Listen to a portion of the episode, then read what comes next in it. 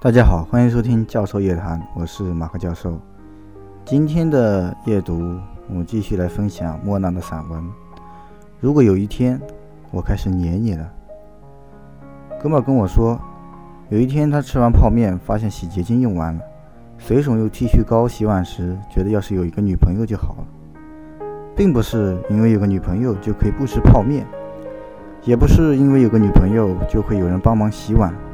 而是想在洗碗碗转身回去时，会有个人在那里等着自己，一脸神秘地说：“嘿，你猜我刚刚用什么洗的碗？”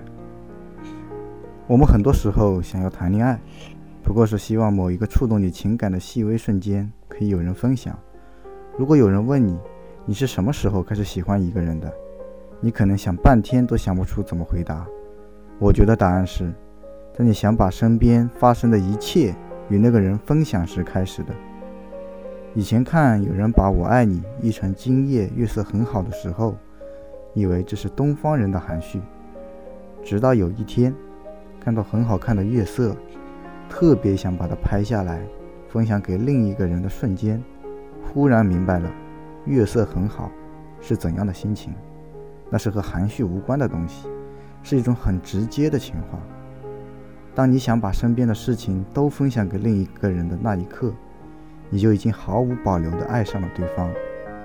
晴天、阴天、下雨天都不及跟你聊天。有过这种感觉的人都是幸福的，因为可以体验爱之初最纯粹的那一部分。而这世上除了两情相悦，其他的喜欢都是心酸，就像个拿起电话楚楚可怜、渴望被爱的孩子。很多人都在这段对话里看到了曾经某个阶段的自己。村上春树对恋人关系有一段微妙的描述：如果我爱你，而你也正巧爱我，你头发乱了的时候，我会笑笑，替你拨一拨，然后手还留恋的在你头发上多待几秒。但是，如果我爱你，而你不巧的不爱我，你头发乱了，我只会轻轻地告诉你。你头发乱喽？我常对自己说，一个男人要像对待你的猫一样对待你的女朋友。莫娜养过的猫咪就是对它越好，它就越可爱。